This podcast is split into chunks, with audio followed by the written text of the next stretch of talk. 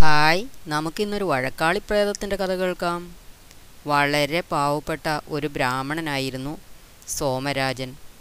വളരെ ക്ലേശിതമായ ഒരു ജീവിതമാണ് അയാൾ നയിച്ചിരുന്നത്. അയാളും അയാളുടെ ഭാര്യയും മറ്റുള്ളവരുടെ വീടുകളിലും പാടങ്ങളിലും പണിയെടുക്കുകയും അങ്ങനെ അവരുടെ ജീവനോപാധി നേടുകയും ചെയ്തു.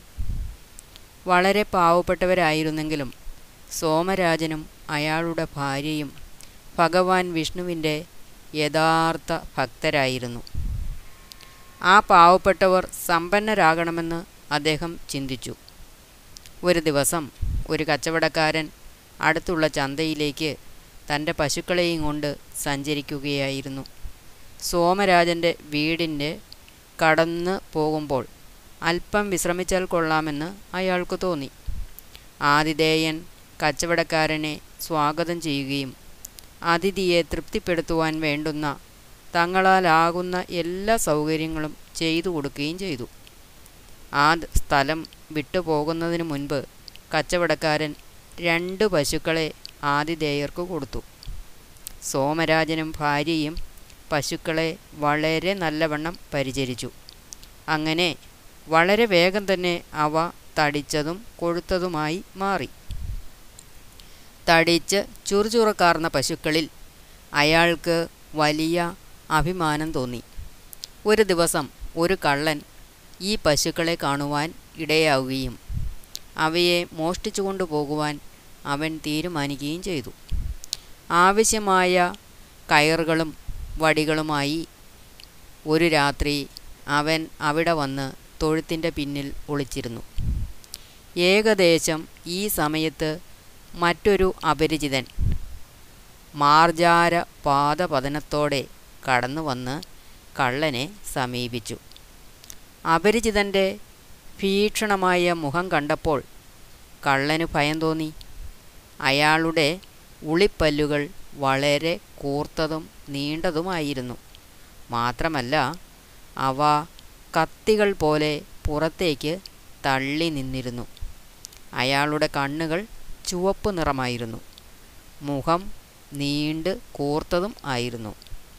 മനസ്സിൽ അല്പം ഭയം വച്ചുകൊണ്ട് കള്ളൻ അപരിചിതനോട് ചോദിച്ചു താങ്കൾ ആരാണ്? അപരിചിതൻ മറുപടി പറഞ്ഞു ഞാൻ ഒരു ആത്മാവാണ്. ബ്രാഹ്മണനെ വിഴുങ്ങുവാനാണ് ഞാനിവിടെ വന്നത്. താങ്കൾ ആരാണ്? കള്ളൻ പറഞ്ഞു ഞാനൊരു കള്ളനാണ്.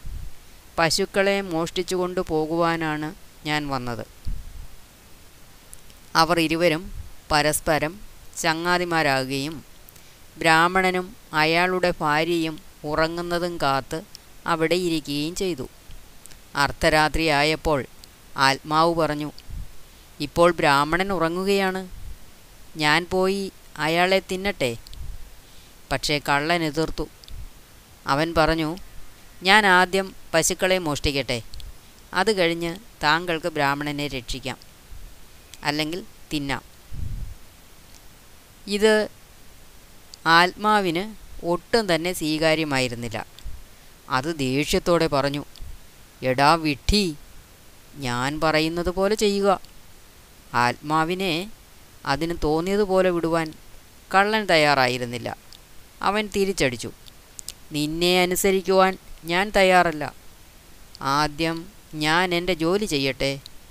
ആത്മാവ് പറഞ്ഞു ആദ്യം ഞാൻ എന്റെ ജോലി ചെയ്യട്ടെ.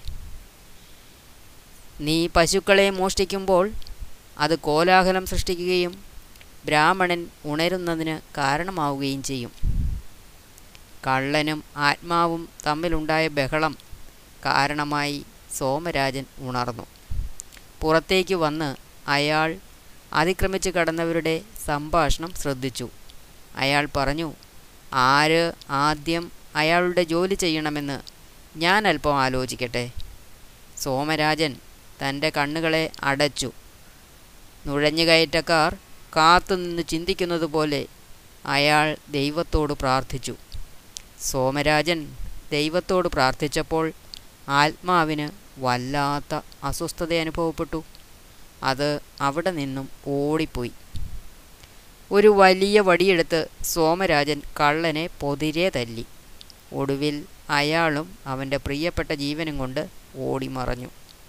അങ്ങനെ സോമരാജനും അയാളുടെ ഭാര്യയും അതിക്രമിച്ച് കയറിയവരുടെ മണ്ടത്തരം കാരണമായി വളരെ ഗൗരവമായ ഒരു അപകടത്തിൽ നിന്നും രക്ഷപ്പെട്ടു.